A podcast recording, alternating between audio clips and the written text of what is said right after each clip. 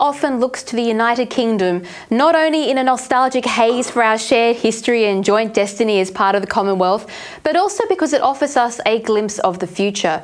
Our nations hold parallel values among the elite class. Uh, we have had both our elite classes implement these dangerous policies that over the last three decades have severely eroded our once great nations.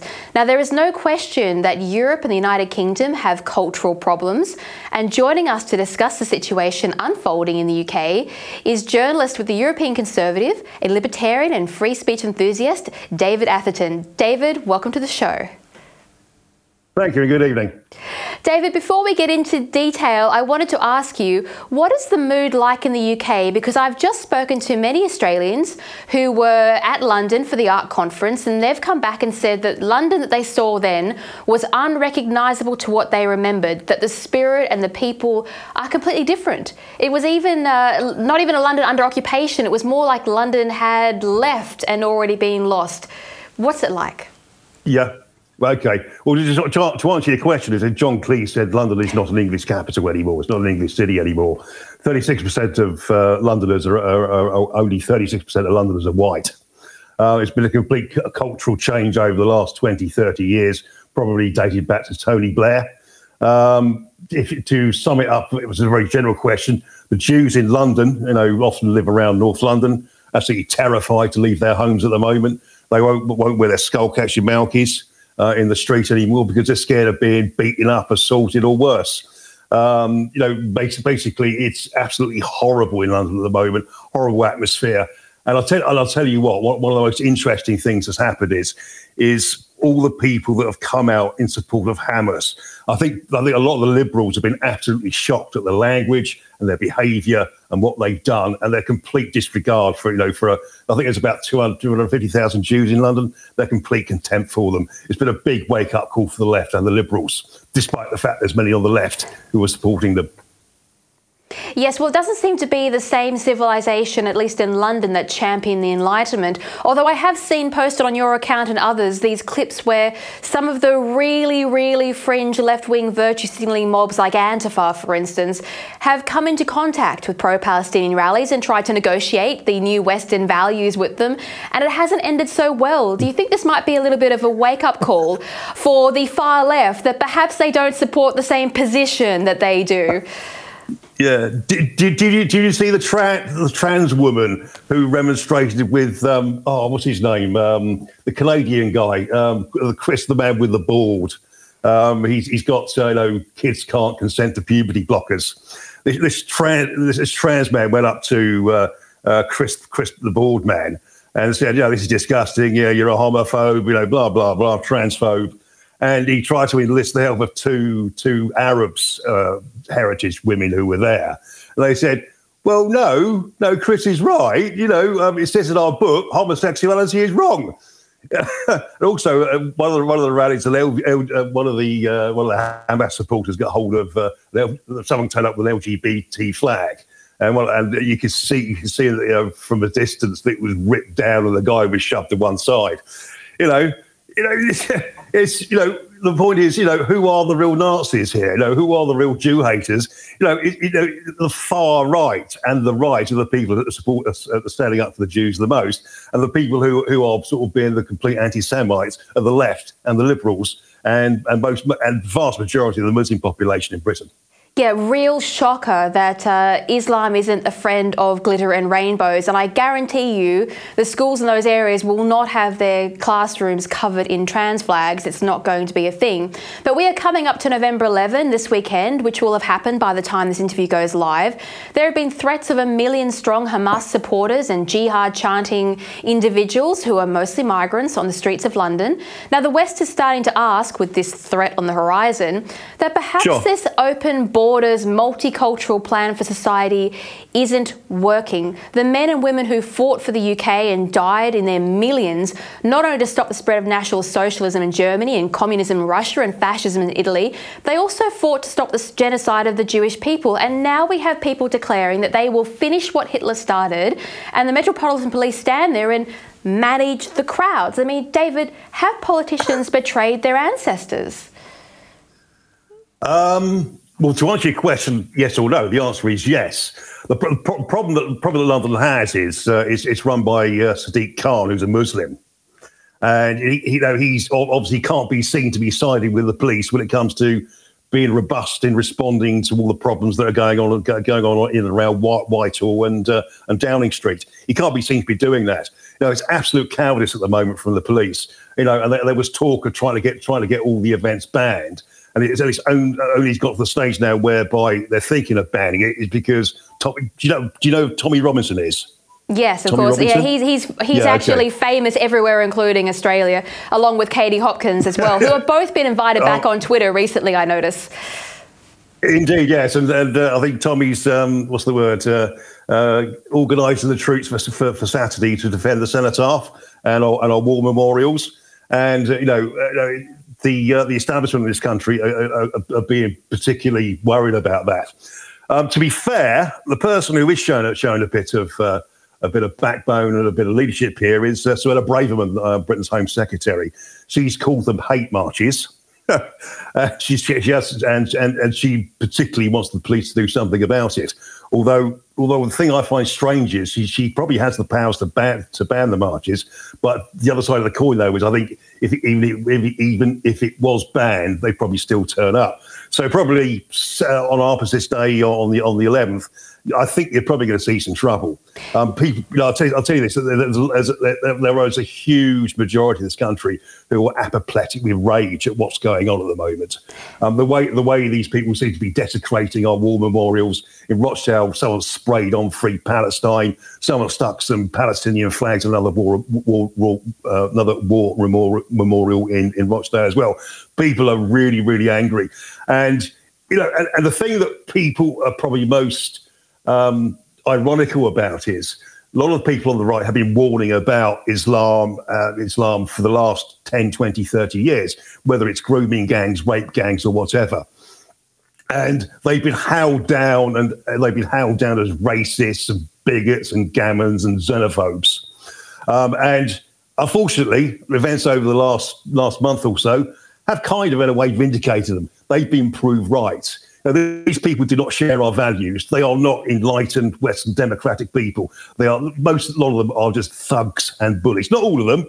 Um, they are thugs and bullies and don't deserve to be in this country. And I'll tell you what, the Overton window in this country has shifted well to the right. Um, uh, for example, I think Pauline Hanson was abolished in, in, in, in the Parliament for criticising Mehreen Faruqi and she says, uh, and she's going to be sent back. She'd like to send her back on a plane to Pakistan. You can say that in Britain now. Um, well, Douglas Murray has been. Go yeah, well, what I was going to say is, uh, look, if Sadiq Khan was Christian, and we had Christian yeah. groups on the street shouting you, you, know, genocide towards somebody, and we had Christian churches preaching genocide at the pulpits, then the Christian mayor would be under enormous pressure to come out and lead the spiritual uh, charge to to stop this behaviour. That would be a duty on that mayor. But Sadiq Khan is sure. Muslim, and I am surprised that the same behaviour is not being put upon him to try and de-escalate this and say, no, you can't come out on the street and say that. No, you can't do this to London. London is going to have a Remembrance Weekend, and no, you can't march during that weekend. And I also say this: if you ask the Jewish people to not protest on that weekend, they would not protest, and more to the point, they'd come out wearing poppies. Yeah. Well, this is the rule of law. You know, there, there, there, are there are groups in this country who believe in the rule of law, and there, are groups that, that, that don't. No, they are just pure physical and verbal bullies. Let me give you an idea how bad things are, uh, how, how, how, bad things are in Britain. There have been, two, you know, I don't necessarily agree with them, but two pastors have been, have been uh, street preachers have been arrested in London for quoting um, versus versus the Bible that uh, that, that uh, are should we, should we call them LGBT skeptic? But both were arrested and arrested by the police. Whilst you know you, you, you got the problem, in, you know, in, in Sydney where, where, where they were saying gas the Jews you know, from the river to the sea, Palestine will be free, is an open call for the annihilation of the Israeli state and the Israeli people. You know, it is the equivalent of saying gas the Jews. And the, police, and the police have done nothing about it whatsoever. A guy was racist towards a white person. And you know, the, the police were actually there present and they saw it and they heard it. They did nothing about it whatsoever. You know, it is called, as I say, in this country, it's called two-tier policing. You know, we get one set of rules and they get another set of rules. Um, you know, the, the police, are, uh, what's the word? Uh, the police are aggressive with the passive and passive with the aggressive. Yes, well, I'm going to talk to you about that in a minute. But don't forget, we come from Australia where we watched in Melbourne, which I'm sure the entire world saw what happened in Melbourne during the freedom protest, where we had literally counter terror units on the street shooting little old ladies with rubber bullets during, and all they wanted to do was uh, not wear a mask. That was their great crime of civilization. But my point is that the first, you know, the Western world nations and the First World nations, they were treated as life rafts by the United Nations. And then the UN created yep. legally binding treaties to ensure that the Third World could pour into these nations and presumably become Western and, and to continue that quality of life. That was what we were told would happen, that we'd have all these doctors and nurses and sure. it'd all be wonderful, right? But when the Third World came to the life raft, a percentage of those who arrived started stabbing the life raft and bringing the terrible politics and social and religious conflicts that sank their original nations. Now, David, what happens sure. when the West falls and there are no more life rafts? Because I don't think the affluent left wing politicians and social commentators who champion in this kind of policy, they don't think their world is going to change. They think it's all going to continue as it is. Um, yes, to a certain extent but I think that might be changing. Um, um, you know, for example, um, Winston Churchill warned about the Nazis of the uh, uh warned us about the Nazis of the 1930s, and he was told to shut up and be quiet, and you, you, you're being ridiculous. This is increasingly what is happening in this country people are beginning to wake up to, to you know to, to, to, what mass immigration has done to this country. Now, for example, um, Sadiq Khan is, is meant to be a hugely unpopular mayor, but in the, but in the opinion polls that, that are coming out for, for the election next year, he's 25% ahead of his nearest rival. You know, it, it is basically uh, what we're having in this country is um, a, a an exegesis whereby one by one, people are beginning to wake up and realize what is going wrong with this country and the effect that mass immigration has had on us. Um, you know, again, you know, you, you, kind of touched on the great replacement there to a certain extent. Am I, am I right in saying that, Alex? Well, it's not so much touched that. It's, it's, not, it's not so much that. I mean, Australia has always been a multicultural country. I mean, we're famous for it.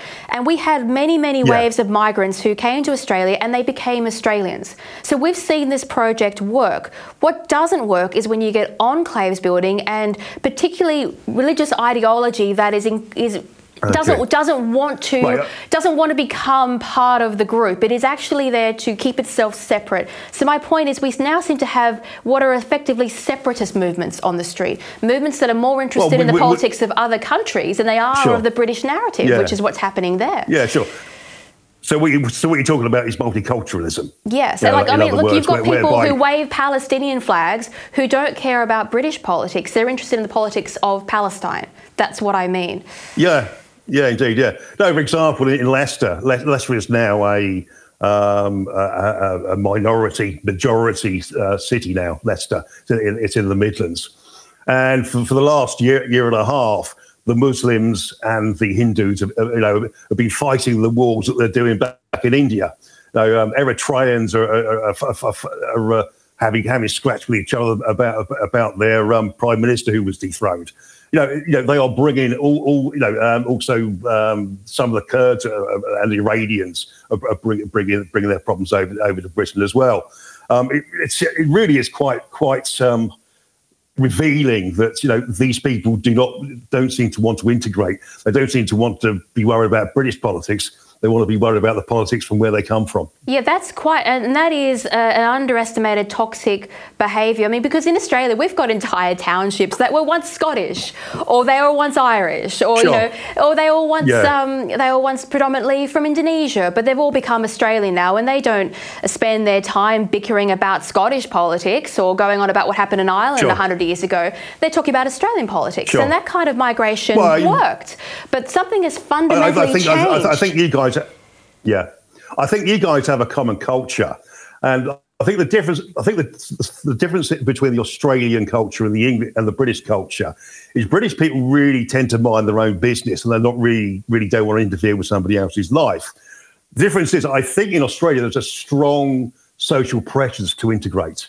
You know, well, the thing that always strikes me is even, even if I if I'm hearing some um, Islamic bigot in Sydney, he still speaks with, with an Australian accent.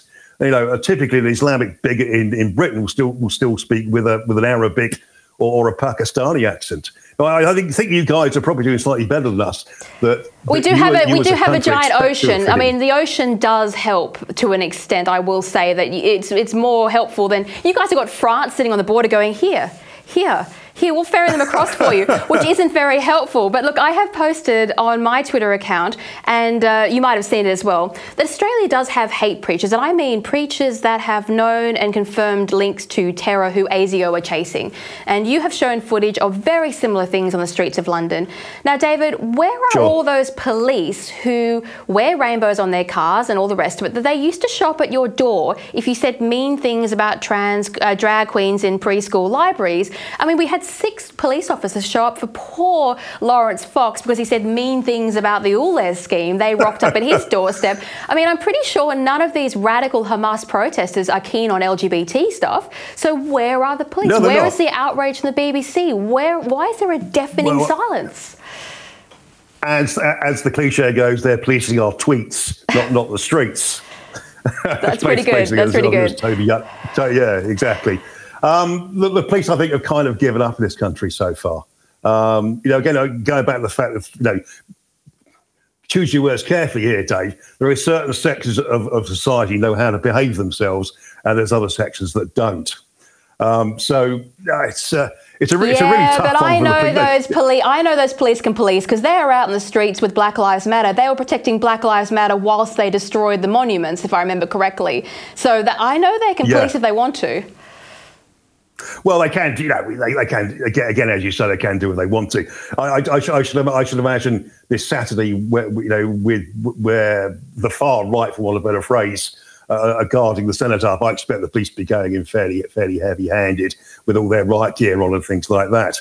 No, it's uh, you know, as I say, it's it's, it's one of the one of the things that again that the left is waking up to is how homophobic uh, the Islamic people are. There was there was a um, survey done in 2016 uh, by it was commissioned by Channel Four, a bit of a left, left lefty uh, news channel, and um, they found that 52% of British Muslims uh, believe that homosexual acts should be made illegal. So, so basically, you're talking about the majority of Muslims in, in this country are basically homophobic. And there's a wonderful piece, uh, a wonderful uh, clip going back to 2019 in Birmingham Anderton Park Primary School, whereby uh, uh, Sky TV, Sky British Sky TV, owned by Comcast, turns up and they interview this Muslim guy. And he said, uh, and what they were doing is they, they they were teaching LGBT lessons, you know, indoctrination type things, and all the, lo- the lo- local Muslims all turned up to complain about it. And they interviewed this guy, and, they, and, and he said, "Well, you know, it's you know, uh, in the Quran, homosexuality is heinous." I really don't want, want, want my want my children being taught this whatsoever. He really, really put it quite strongly. Yes, well, none of the uh, like we have hate speech laws over here, and they've been used mostly weaponized against conservatives. That they said anything even slightly borderline, well, the hate speech laws came in, but the hate speech laws haven't even been applied or even been looked at. The people who said gas the Jews on the steps of the Opera House, were, I don't see anybody trying to arrest those people or, or complain about that kind of behaviour. But one of the comments that I hear often, and I've seen you've been posting about it, is that Palestinian protesters that support the freedom and liberation of Palestine have nothing to do with the terrorist organization Hamas and their actions. It's the narrative that political figures in your country and mine, particularly on the Labor Party, cling to, and what the presenters yeah. at, at people like the ABC and the BBC, this is what they keep saying Hamas is not Palestine. But when people wander into those crowds holding signs, that criticize or denounce Hamas, they are viciously attacked, sure. and there's plenty of footage of that now. The crowds are defending sure. the reputation of Hamas. There's also footage from Gaza that shows ordinary Palestinians cheering and celebrating as the bodies of raped Israeli, Israeli women are dragged through the streets. And before October 7, even, there was plenty of evidence that the billions of dollars in aid money sure. sent to Palestine has been spent at least partly on school programs that teach toddlers how to role play the genocide of the Jewish people. Now, David, are Western apologists kidding themselves about the relationship between Hamas and Palestine? Well, it seems to me uh, that you can't turn up to a demonstration um, in, in, support of Palestine without showing having some degree of empathy, if not support for Hamas. I don't, I don't know whether you, whether you know as well, but what, the, one of these uh, this uh, Saturday, uh, one of the, the one of the demonstrations, uh, it's being arranged by a guy called Mohammed Sawalha. Uh, he used to be head of Hamas in, in, the West Bank in Israel, and he's one of, one of the organisers of it. Um, yeah. So to answer your question. Um, the the effect of, of of of Hamas in this country, either obviously or subliminally, has been has been quite quite extensive. Um, I absolutely you know. So, sorry, um, absolutely horrible people. Some of these people, and and they're also very violent as well. Sorry. Well, no, my my point is that they're a registered terror organisation. And so you can't actually march in support yeah. of Hamas because you can't march in support oh, of okay, ISIS. Fine. So what are, the, what are they doing? My point is, how can you march in support of a terror organisation when that's not legal? You can't organise a protest for a terror organisation. Well, so, again, you're, you're, hitting on, you're hitting on the fact that uh, the police in this country are useless and they're, and they're siding with the Palestinians. That is an ongoing you, thing. You didn't see that. Yeah, indeed. Yeah, exactly. I take it you never saw saw saw the policeman who gave one of the Palestinian supporters a, a fist bump. Yes, well, I mean, that's uh, the police for you. Now, I've just seen a right, and I've seen it mostly through your Twitter account and others that the word far right is suddenly popping up. Uh, it came started last week in earnest, where if you, I don't know, you support the British people and you oppose cries of Jewish genocide, suddenly you're far right, which is a bit weird because the left's line has always been throughout the years that if you, if you're a Nazi or you support killing Jewish people, then you must be far right. But now they're saying, well, hold on a second, those people who who oppose the genocide of the Jewish people, well, you're you're now far right now as well. So it's they're getting a bit confused with their narratives. If you love your country, respect its laws, honour its cultural practices, and raise your family in peace, well, yeah. that's far right today. If you wear a poppy, I'm sure that's far right. Now, this is preposterous rhetoric. How do you account for it suddenly appearing in news articles? Well, I think as, as, I, as I kind of kind of mentioned earlier on, that if, if you criticise Islam and you criticise immigration, you're, you, you will be you'll be labelled as far right. So basically, far right means anybody who is, is skeptical of immigrants and immigration to a greater or lesser extent. The latest figures are for, for the country is 72% of people in this country would like to see immigration um, uh, reduced significantly. So that makes 72% of British people far right. You know, it is just the smear that the establishment in this country have for anybody who is, who is, as I say, immigrant skeptic or, or, or notes the failings of Islam to a greater or lesser extent. You know, and then off being labelled far right, as I mentioned before, you get labelled racist, bigot, gammon, xenophobe, anything, any other name, just to shut you up. Um, you know, if you look at the way that Tommy Rob- Tommy Robinson, to my mind, is sometimes the architect of his own downfall, and arguably he's often wrong. But the fact is, the state have gone after him. You know, they haven't dealt with the problem; they dealt with the reaction to the problem. The way the state have deliberately gone after Tommy Robinson to get him jailed and and and, and to, to, for want of a better phrase, fit him up um, is absolutely disgusting. And they will do that to anybody else, I, I should imagine, who becomes influential or powerful in this country against immigration. You know, I the only person who seems to be free of any any criticism at the moment, who's getting away with most of it, is Douglas Murray. I was about to and, ask and, you about and, Douglas Murray because I mean he's done more work than anybody. He's been writing on this topic for years. I've been following him um, when he was talking down at those. Uh, uh, rallies in Sydney and Melbourne. And this was back when it was you couldn't criticise Islam at all in any way, shape, or form, or, or it was bad. So um, sure. he used to speak at atheist rallies because if you criticised all religions, then you, you could get away with it. But now he's there on the front line. I saw that he was actually on the border with Gaza, uh, Gaza the other day, being shot at, which was terrifying.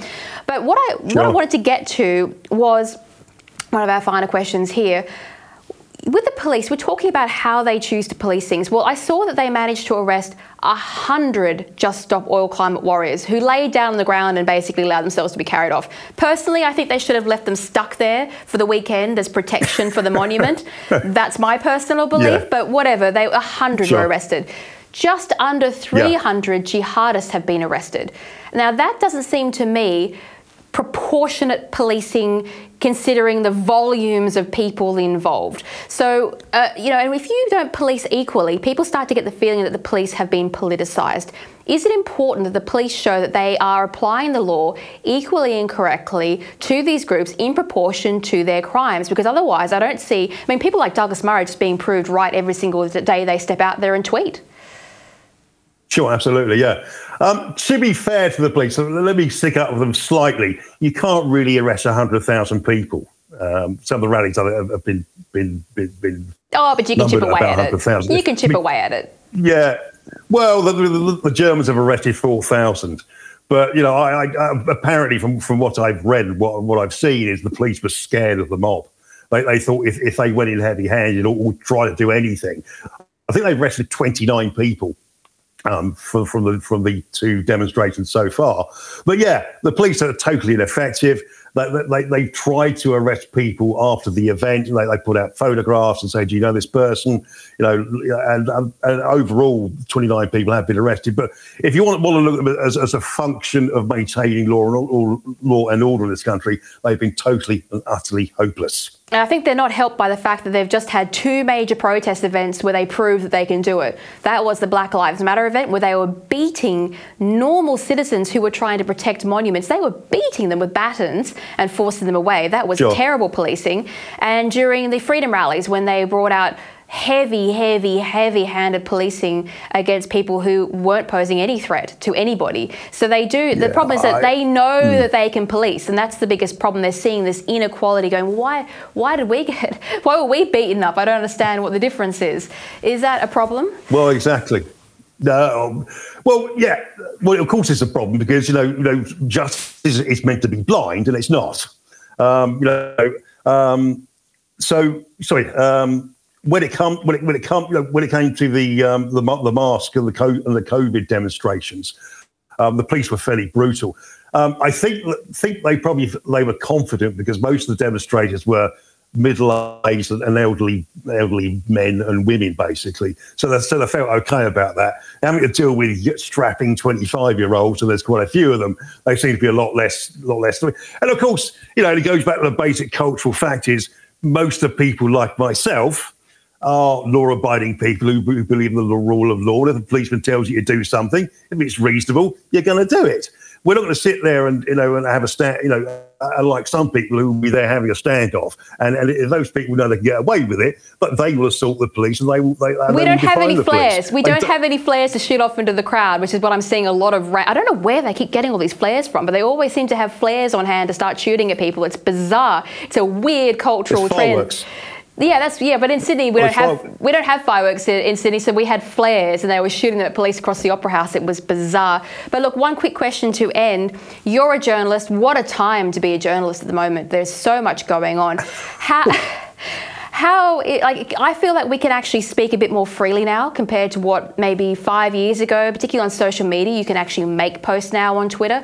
Do you feel as if with the restoration sure. of the accounts of people like Katie Hopkins and things that maybe we'll have an honest social conversation this time around? Um, if Elon Musk has his way, yes. Um, uh, you got to you, you got to give it to Elon Musk. Um, for example, I'm, from my own pers- personal Twitter account, I went down to 5 billion views a month because somebody made a complaint about one, one of my tweets. I, I, I, I, wrote to Elon Musk personally. I wrote to him personally, and they, they changed it all back. And so, so I went from 5 billion views a month now. In October, it was 100 million. So it went, went up by 20 fold. But uh, um, yeah, as, as I mentioned earlier on about the Overton window moving to the right, or you know, whatever way you can see it as right. Um, I think we can have a far more, more honest conversation these days. And it's about bloody time, for, for, for want of a better word. Um, the way the way that uh, classical liberal and the centre right have been marginalised uh, on social media over the last ten years has, has been absolutely appalling. And you know, it really is quite disgraceful that we cannot say what we mean, provided we put it in a reasonable, civilised manner but we should be allowed to say that without, without having our accounts stripped and losing our jobs and being censured, censured by the left wing establishment. Yes, I think right now it's going to be time for some really tough cultural conversations, and uh, the world seems to do this to itself every uh, 50 to 100 years. It seems to have a bit of a, a moment, and I have a feeling that we're having another moment. The new page of history is flipping over, sure. and there's a new title coming down, and it's not good. But look, thank you so much for joining us here today on my show, and uh, also the best of Thanks luck. Alex. Best of luck as well to you guys over there. I, I'm, I'm worried for you over the weekend, so fingers crossed it's all okay. That's, that's very kind. Thanks a lot, Alex. We are joined by lawyer, women's rights campaigner, co founder of Save Women's Sport, and the former Liberal candidate for Warringah, Katherine Deves. Katherine, welcome to the show. Thanks so much for having me on, Alexandra. Great to be here. It's astonishing. You speak you speak often about the attacks on women, but even as I was preparing for today's show, I glanced at Wikipedia to make sure I had the correct teal suburb for your candidacy. And what does Wikipedia do? In the opening paragraph, they make sure to label you as anti-trans activist. Now, nothing about your achievements. No, no, no. If you stand up for the rights of women, if you don't think it's a good idea to permanently disfigure the sexual organs of children, well, Katherine, Wiki makes sure that the world knows that you are anti-trans. Now, before we get into the main topic today, how do you feel about this constant picking around the edges of women's reputations? Because major news networks do it too. I mean, look at J.K. Rowling. She's the most successful author in human history, but they'll always start with the prefix anti trans. Well, this is a price you pay, Alexandra, for going against the zeitgeist. And I don't know any serious person who would go to Wikipedia uh, for their information on someone. And, you know, I'm not the only woman that they have done this to. I've gone onto my Wikipedia page, tried to change details um, to the actual facts, and within moments, it's changed back. Um, so it's good that there are trans activists who have nothing better to do but sit there and monitor these Wikipedia pages and change them back to whatever lies they choose to print about people. But I think it's because um, women in my position who are running these arguments, we are over the target. So they will try and attack us with whatever they can say, even if it's just outright lies. Yes, well, I noticed it's not just Wikipedia. The mainstream news organisations do it as well. Even in interviews, they'll they'll begin their interview with that, just to make sure the the rest of the interview is poisoned by some kind of prejudice against these women. I think that's a really dangerous way to go about it. But you have written an incredibly important article for the Spectator this week called "Truth and Pronouns in the Australian Judicial System." Now, I'm going to quote your opening to the viewers. You said, and I quote, "The task of the common law system is not." not the pursuit of truth, but the arbitration of the adversarial disputation of the truth. In a postmodernist world where truth is personal and experienced, the common law court system is the last stronghold of dispassionate inquiry into the truth. The court's role in that system is to hold fairly the balance between the contending parties without itself taking part in the disputations. End quote. Can you explain the importance of this in the context of gendered language and the future of women's rights? So, this article uh, was written in response to a practice note that went out recently from the uh, South Australia uh, Chief Justice. And this uh, said that it is a matter of respect to use preferred pronouns in court. Now, they are following the example um, of policies that have been put forward already in New South Wales, in Victoria, uh, in our Federal Circuit Court.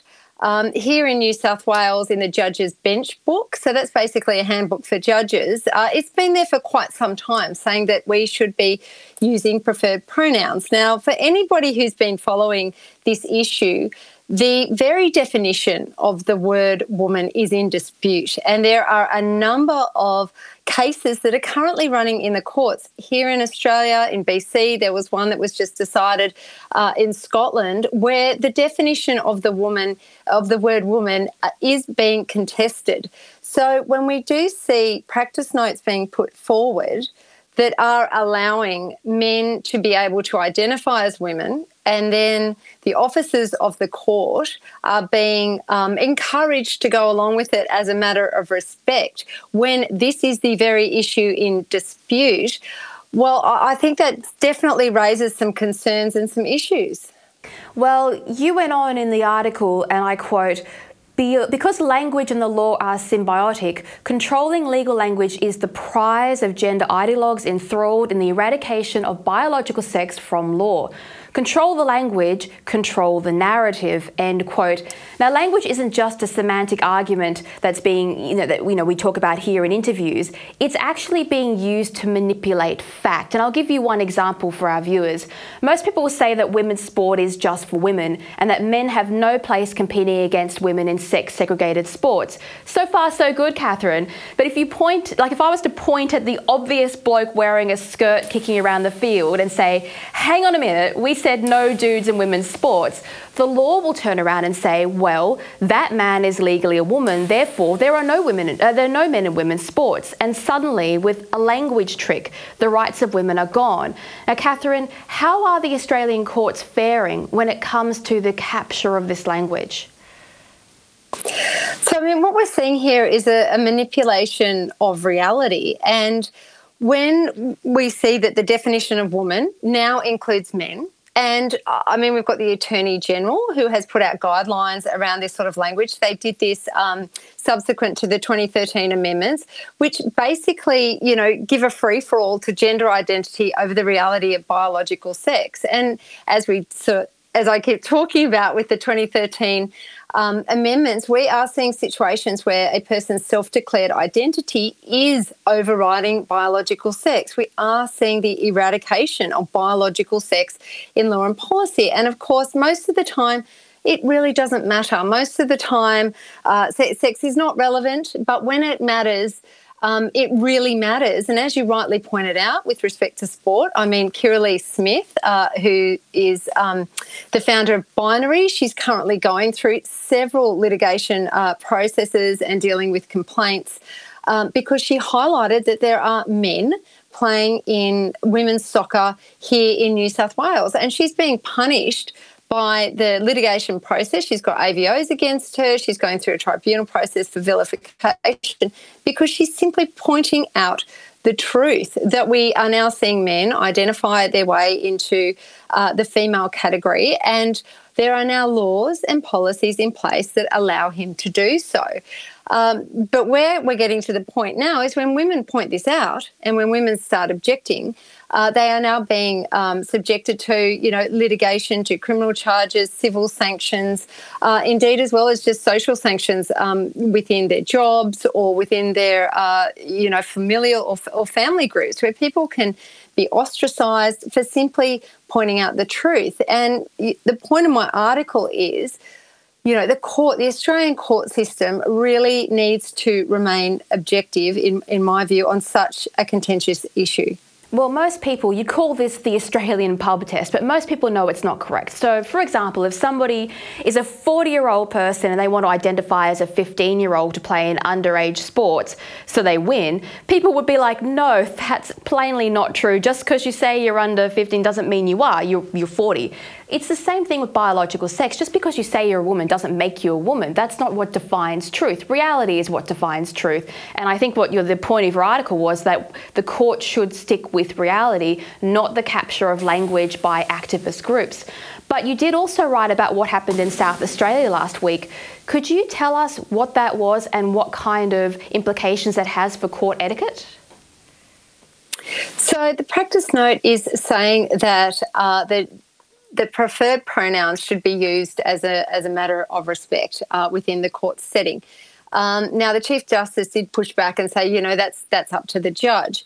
However, in, in saying that, if you are a woman giving evidence against a male who has raped you or assaulted you, and everybody else in the court is going along with his so called preferred pronouns, and you are the one person that wants to stand up and and point out that he's a man, do you think that that woman is going to feel supported and encouraged to be able to speak her truth, or do you think she's going to find herself in the situation of having to refer to you know her penis and she over there? Because several years ago, I was actually contacted by a woman in New Zealand. Um, there was a man over there who murdered multiple women.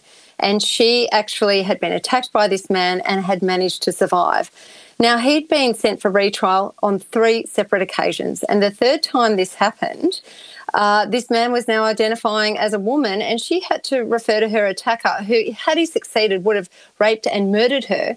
Um, using female pronouns. Now, to place that burden on someone who is already extremely distressed, um, they've been through a horrible experience, and then having to sit there and give evidence, it is, you know, one of the most grueling experiences you can go through. And then to place a burden on people where they have to turn around and actually tell a lie.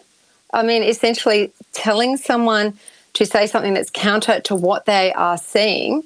Um, you know, most people, when they, they take the oath, when they uh, affirm uh, that they will tell the truth in court, that is what they want to do. So if they've got a judge uh, or, or, barristers or other lawyers sitting there and referring to someone using the opposite sex pronouns, I mean, will, will that person feel compelled to actually tell a lie against what they see?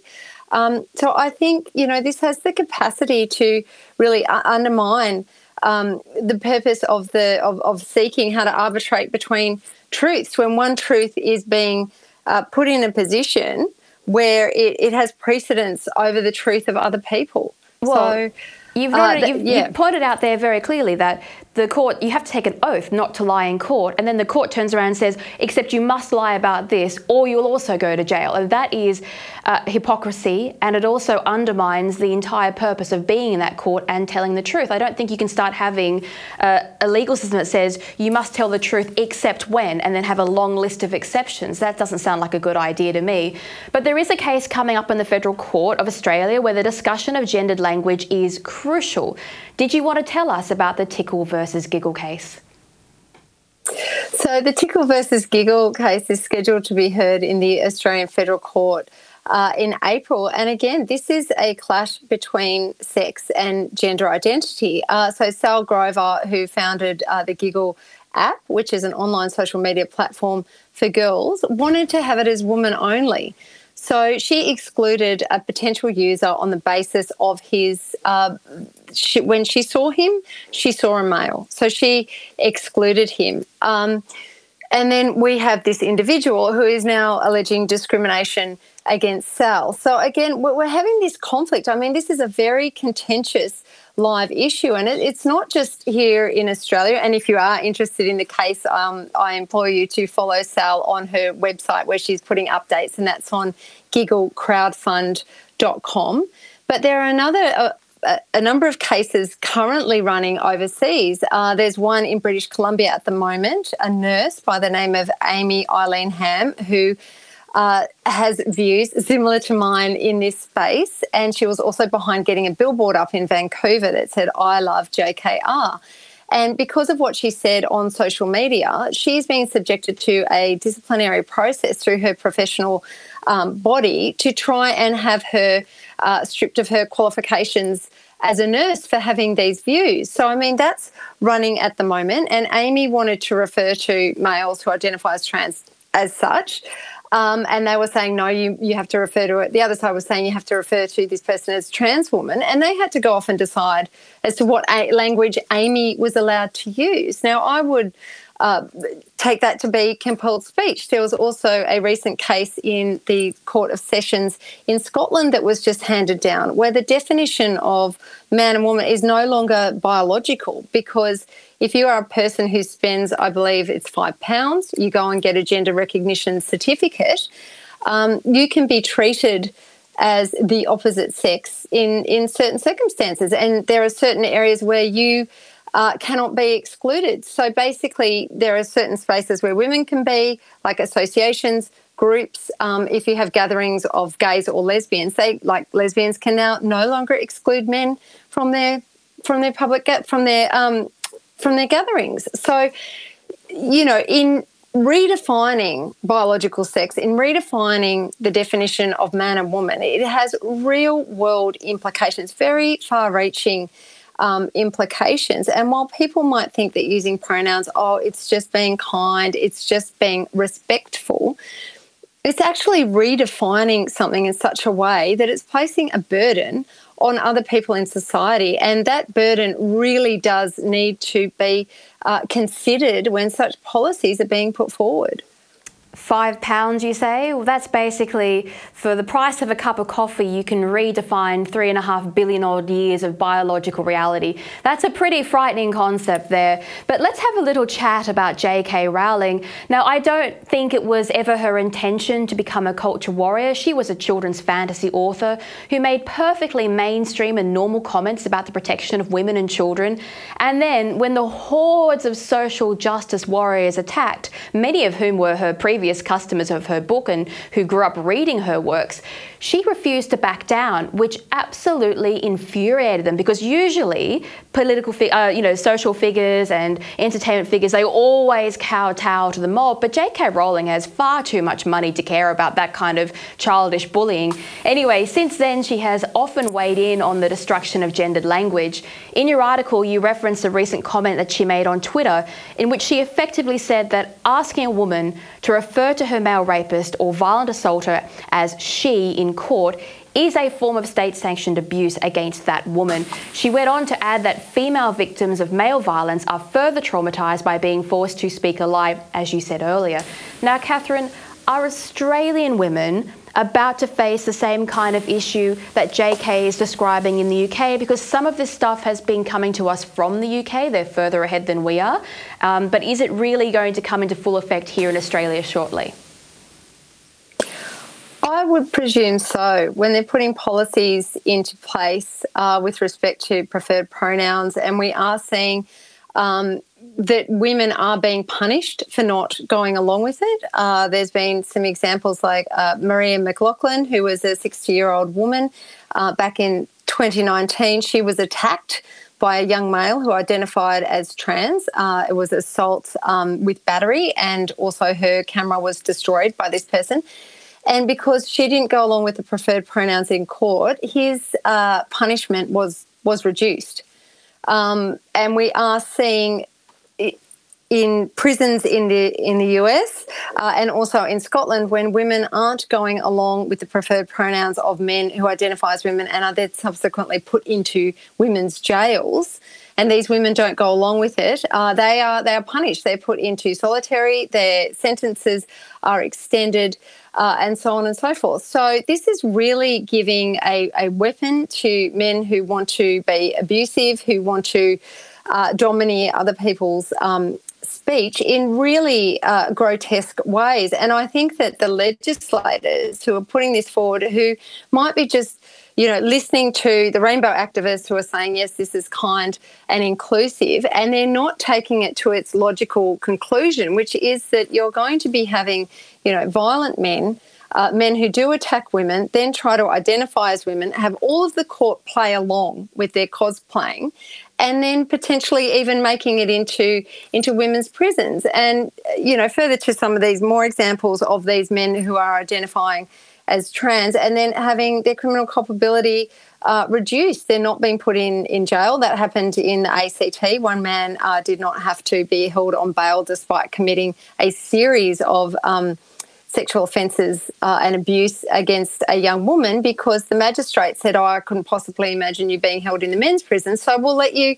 Uh, go out into the community and be able to go into any sort of uh, women only space. So I think it's um, it's really alarming that we are going along with this and we are not thinking of the worst in the worst situations where this could be, really be manipulated.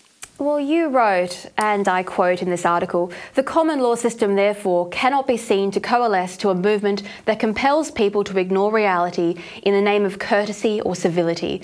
The system only survives by reason of the fact that its officers can maintain the independence and fearlessness necessary for the robust testing and abjuration of truth. End quote. Now, what I'm seeing here, Katherine, and I'm hearing what you're saying, and I've been following your work for a long time. I can see this, this steam train coming towards us, which is uh, bowing to this gendered language that the activists want us to do and to get rid of mentions of women from wider society. This is coming to us at a thousand miles an hour, but I don't see many people pushing back. I mean, is the court pushing back? Are lawyers pushing back? Are there enough people who actually want to change this? Or do you find that there's a general movement that, no, no, we want to continue with this, and until a tragedy happens, we're going to totally ignore it?